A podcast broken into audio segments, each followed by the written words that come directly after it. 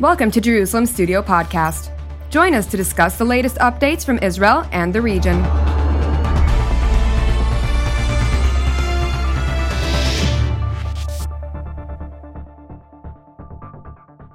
Shalom and welcome to Jerusalem Studio.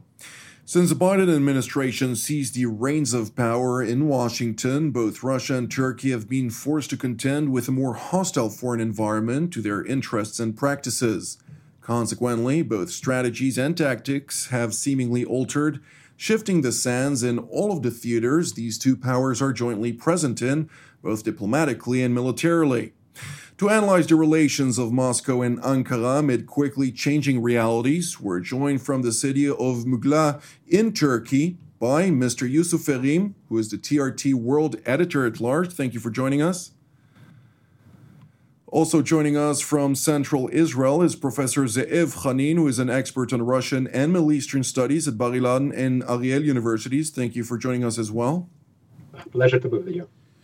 And with me here in the studio is our TV7 analyst and uh, host of Watchmen Talk, Mr. Amir Oren. Amir, give us a broader understanding on the latest developments pertaining to this specific topic. So obviously, Russia and Turkey are the most important and uh, almost the only Eurasian powers.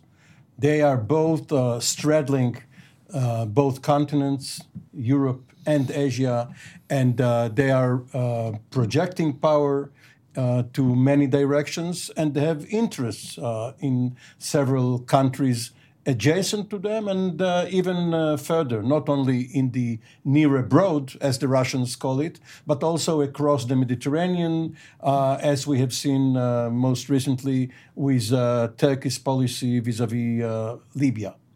Now, um, President Erdogan has now uh, been in power for more than 18 years. And um, one may see a shift recently, even though it is not a declared one, from ideology to geostrategic considerations. And uh, as we all know, historically, Turkey always feared the Russian bear. Now, several years ago, um, Turkey had other interests um, as uh, more of a priority. And uh, it has a troubled relationship with the European Union, of which it is not a member. It is, of course, a member in good standing of NATO, but NATO and the EU are not uh, one and the same. However, it must have American backing if it is in trouble with the Russians. And whether this is uh, what uh, President Erdogan now sees as uh, more of a priority or not, one can see that uh, during the first uh, several months of this year, 2021, relations uh, had seemingly improved with some of uh, Turkey's uh, rivals and adversaries in the region, uh, with Egypt over Libya, even with Greece, which is, of course, the uh, arch rival. Perhaps with Israel, though not uh, over the last several days when there was tension over Jerusalem and the United Arab Emirates too um, used to be with Egypt and Israel in the uh, camp uh, uh, considered hostile by Turkey, but uh, perhaps uh, not anymore. So the Moscow uh, vis-a-vis Ankara relationship is probably going a reassessment now. Mr. Erim, I'd like to hear your take on the current perspective from Ankara's uh, point of view, how do you see the, the maneuvering, the, the various rapprochements that have been engaged? Of course, the meeting uh, in uh, Egypt, uh, the, the exploratory talks in Greece. Uh, there's so much happening right now uh, that one needs a lot more than a few minutes to, to actually divulge everything that's been ongoing. But give us a little bit of an understanding. What is the current focus on a strategic level? from Turkey's perspective? Well, when we look at the two engagements between Turkey and Russia in the international theater, we see Libya and Syria uh, both entering uh, a political track. Uh, the, the, main kinetic engagement in both uh, countries is now over as the conflict is slowly dying down, and we're seeing some type of step taken towards a political solution, political dialogue. So, this alone has been very important in lowering the stress on the Turkey-Russia front. So, so that's been a very important uh, development on Turkey-Russia relations. But now there's going to be also competition for rebuilding contracts and also be, being able to raise uh, their level of influence with the government in Libya and also uh, who's going to be in power in Syria as well. So uh, this uh, common notion that both sides cooperate and compete at the same time is going to continue going forward. Now, also, when we look at what's happening in the Caucasus with uh, Armenia destabilizing and then now also going to a election, Azerbaijan taking Nagorno-Karabakh back, and also Turkey flexing its muscles into uh, Central Asia, that's also going to be another flashpoint between Moscow and Ankara as well. But uh, overall, when we look at the relationship right now, uh, it's definitely maintainable, it's sustainable, but the Biden presidency in America looks like it's going to put pressure on Turkey Russia relationship from time to time as Biden is going to want to rebuild the NATO coalition and it's going to look to Turkey uh, to be able to bring Turkey back into the NATO fold. And uh, we see a lot of times many people say Turkey is shifting east. Turkey's not shifting east. We hear the word strategic autonomy a lot in the European Union. Turkey's also exercising its own strategic autonomy in its foreign policy. It's centering its foreign policy. So that centering from a Western uh, point of view looks like a shift east, when in reality, it's just hedging its bets as the world is shaping into a multipolar world. Professor Khanin, uh, your take on this, of course, from Moscow's perspective. What do you hear in Moscow, in Smolensk Square, as well as in the Kremlin? if we will have into account what people say in uh, Moscow and how they define the situation, uh, if we will read uh, recent uh, analysis of the local think tanks, uh, I would say that in principle get, we get the same picture as colleagues described uh, from the point of view of Jerusalem and point of view from Ankara. the difference is that Moscow makes absolutely different conclusions, and of course these conclusions affect uh, their position in terms of the relations with Turkey. Uh, so, according to people in Russia, as far as we understand the situation, uh, they believe that Turkey is trying to sit between two chairs, or both on the two chairs, chairs like say in Russia, uh, uh, like, we, like they say in Russian. so, on one hand, they believe that they're able to coordinate their behavior with Washington. On the other hand, to make ad hoc deals and agreements with Moscow. that in some way worked uh, in the period when uh, the previous American uh, administration stayed in power. we can take into account the fact that even the Turkey wasn't severely punished for the contract with the S-400 they signed with Moscow. So the only problem they had that uh, Turkey was removed from uh, the, the, the, F-35 project. But on the other hand, um, okay, despite uh, uh, quite substantial conflict of the conflicts of the recent, recent years and misunderstanding between Ankara and Moscow uh, and uh, Ankara and Washington, they were not severely punished. At the moment, the current Biden, Biden administration is changing the rules of the game. Uh, first of all, because of the fact uh, that the um, the, foreign, the, the, Middle East and the uh, Black Sea, Balkanian and so on policy of the United States is different. So they believe that they're not interested in Turkey. Uh, not in the fact, uh, uh, in, in, the case that it was previously, that it will be a sort, sort of a threshold of Moscow expansion. So they prefer, Americans prefer that Europeans will deal with Turkey.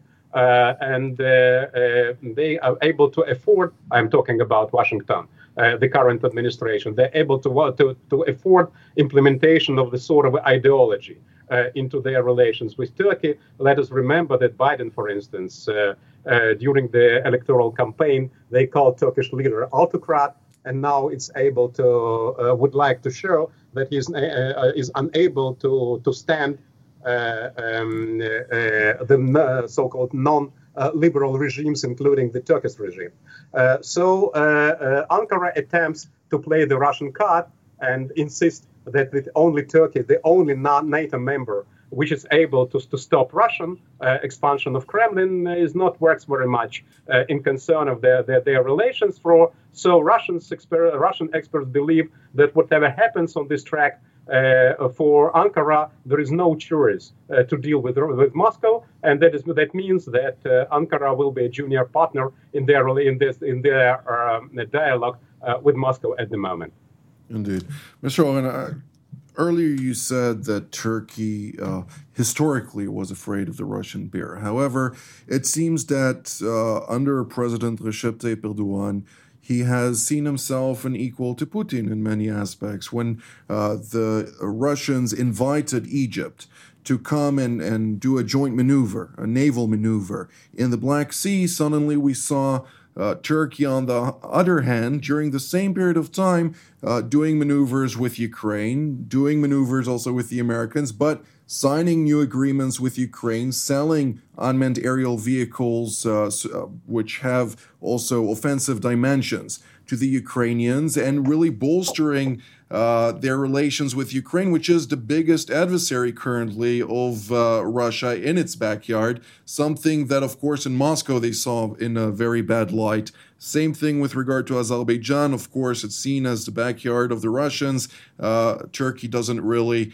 uh, regard the Russians as that big of a threat, seemingly, uh, if it's willing to play as an arbitrator and be actively also uh, in the operations during the Nagorno Karabakh uh, conflict. And we see also the situation in Libya, being an opposing side, Syria as well. How do you see this actually evolve, considering the fact that the United States is seemingly seeking to pivot to the east and Russia and Turkey are quite frankly very interested in bolstering their capacity in the region. So we have to look back uh, several centuries, uh, not only several days. Um, people are now marking the uh, uh bicentennial of Napoleon's death. After Napoleon, Germany and Russia were the two rivals uh, trying to shape Europe's uh, geography and history, and Turkey was aligned with Germany against Russia. And we won't go uh, into the, the entire history of the Crimean War and, and, and the rest. But we are back to Crimea now, and the Russians have succeeded in making their invasion of the uh, Crimea and Donbass a fait accompli. It has taken place seven years ago when Joe Biden was vice president, this is one of the most formative experiences of his time as Barack Obama's number two. And he wants at least to stop uh, what he sees as Russian expansionism. But from the Russian point of view, it's a success because this is the status quo now. The Turks and um, the Black Sea was mentioned here, along with the naval maneuvers. For the Turks, of course, they know that they are holding the Russians at the straits, uh, the uh, Montreux Convention notwithstanding. Um, the Russians have to go through the straits in order to uh, get to the uh, Mediterranean. So it's it's the old game. This this is not the great game of uh, Afghanistan. This is another great game in the Black Sea and the Mediterranean because we here are land people. We always think about armies or at least air forces. But this is um, an area for navies.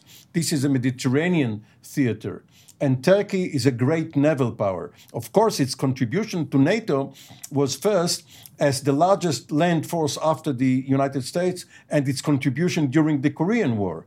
But uh, one of its most strategic uh, assets is its navy, plus the fact that if you look at it from the Russian point of view, it's the equivalent of Cuba which is why President Kennedy quietly took out the Jupiter missiles in 1962 um, as in return for Khrushchev taking out his missiles out of Cuba. So, if the Cold War is coming back in any shape or form, Turkey will have a center seat on this stage. Indeed. Uh, mentioning, of course, Germany and uh, Turkish historic alliances. Mevlut Çavuşoğlu, uh, about uh, a week ago, a couple of weeks ago, he visited Berlin, met with Heiko Maas, the foreign minister of Germany, during which uh, Germany was uh, quite eager to portray uh, European Turkish relations as bolstering, as being uh, more positive than the year prior, of course, during the height of tensions between Greece and uh, uh, Turkey. Do, do, you see the, the current efforts to somehow revive a certain alliance between Germany and Turkey? is at the same time due to the various tensions that are ongoing with Russia and seeing Turkey as a possible arbitrator in, in such a reality? And uh, how do you see the, the uh, current makeup also on a regional scale? What are the implications?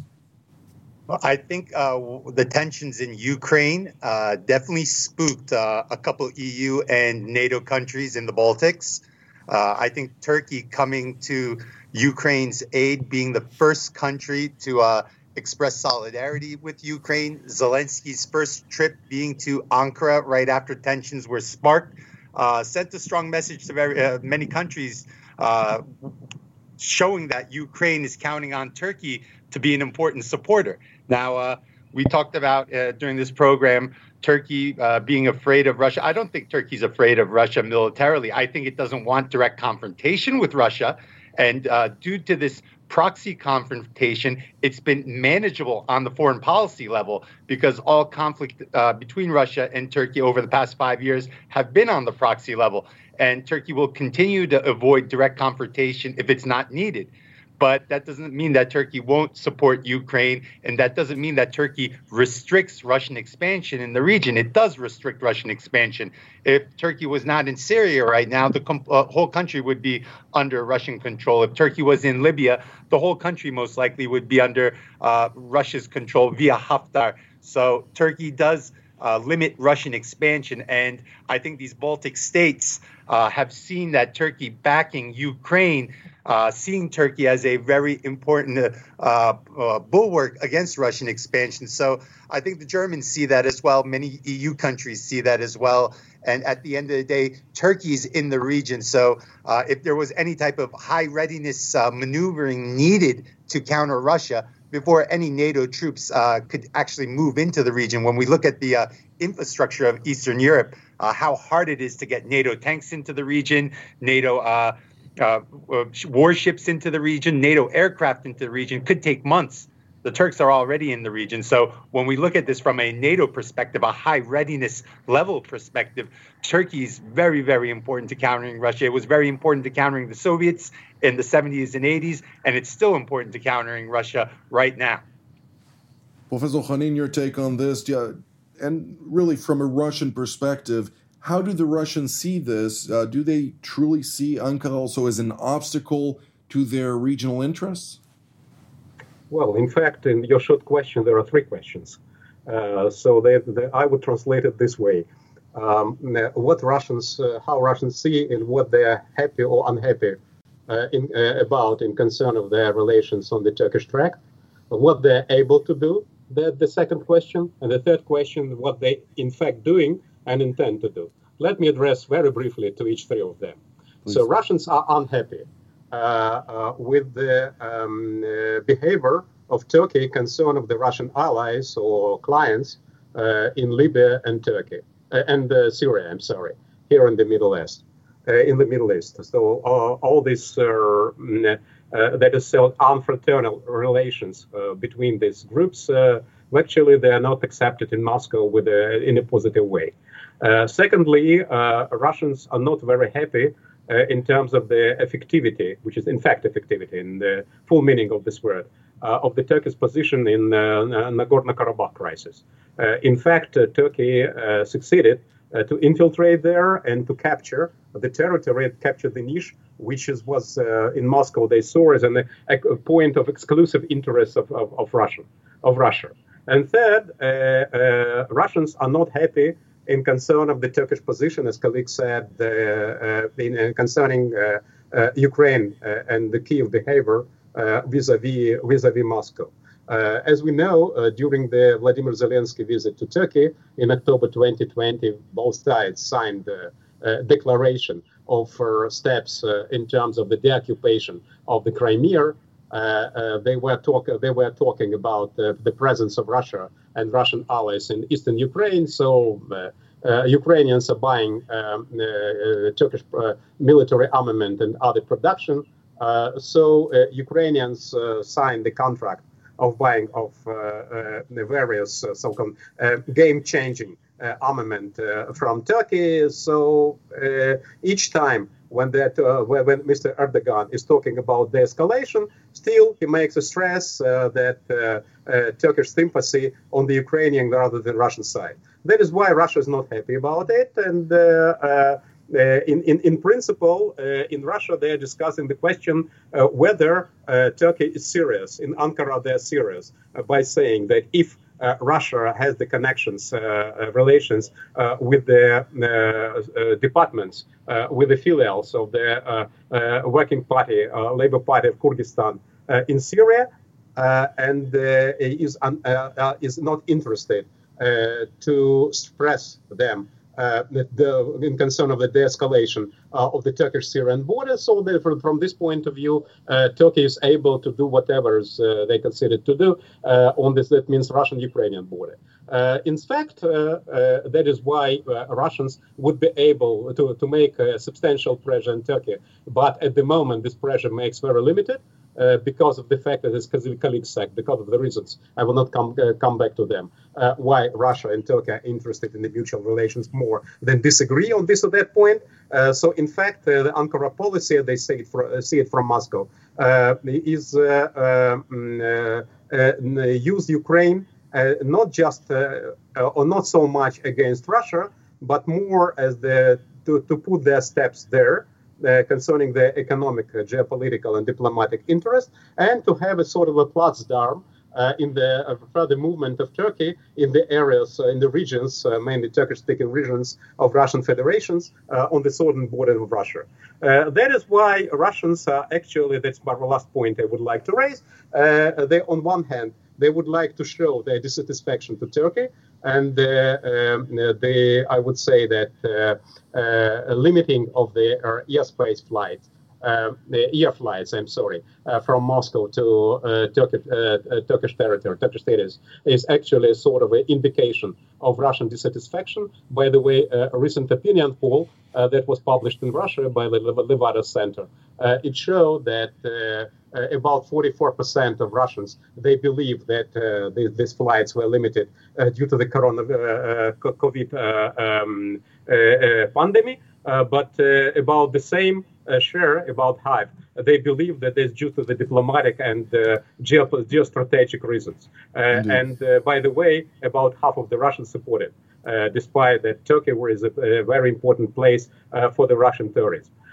but uh, as far as the Washington is not able to uh, make a reset of their relations with Turkey, uh, in, in both in Moscow and in Ankara, believe that both sides they have no way uh, but uh, to strengthen their relations despite of the, all the disappointments and disagreement they have at the moment. Indeed. Uh, Mr. Oren, despite disagreements, despite the challenges that may be perceived either in Ankara or in Moscow, uh, there is a lot of cooperation there. Uh, of course, uh, Russia is the one which is constructing uh, the nuclear reactor for uh, uh, Turkey, as was mentioned earlier. the Turkey was willing to forego, even though it might not have.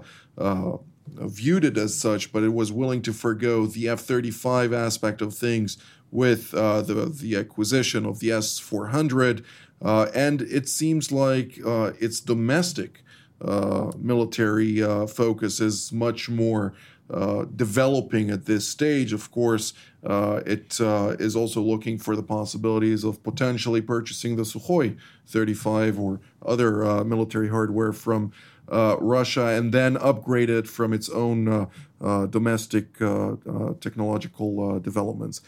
How do you see the current situation with regard to Israel, with regard to uh, the situation in Lebanon, in in uh, Syria. There's so many various aspects in this region that Turkey and Russia are seemingly aligned on.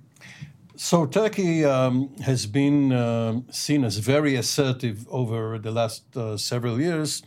And uh, the simplistic image or stereotype is that Erdogan's policy is uh, half Ottoman and half Islamist. But uh, the reality is much more pragmatic. And um, because of uh, the um, economic problems, the, the currency, um, obviously, Turkey needs a shot in the arm in order to uh, recover uh, some of the problems um, uh, it has. And one can look at the uh, relatively mute reaction to Biden's uh, statement regarding the Armenian genocide. Uh, if you were to predict it um, ahead of this uh, statement, you would have thought that relations will be broken, uh, there will be a crisis. All in all, um, this is behind us uh, due to Erdogan's wise decision to let it go. Of course, to react to it, but rhetorically, but uh, not uh, break relations uh, about it. Now, uh, the West, and including Israel, pays more for the F 35 and its engine because the Turks are out of the job now. They were part of the cooperative work. When work stopped because of the sanctions, um, there is a delay in the supply of F 35s to other customers including perhaps Israel. The F 35's wings were actually manufactured in Turkey. Yes, there, was, there was um, um, a labor, a, a, share of the uh, division of labor be, between uh, some nine or ten.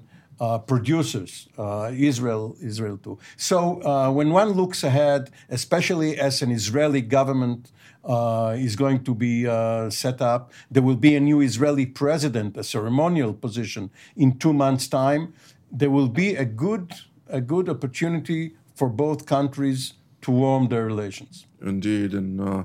Uh, this relationship is very important for both countries, and uh, it's uh, going to have impact on any country in the region, regardless uh, of its size or power. But uh, unfortunately, this is all the time that we have for today. So I'd like to thank Mr. Erim, Professor Khanin, as well as Mr. Oren for being part of today's panel. And I'd like to thank our viewers as well. And we will see you next time.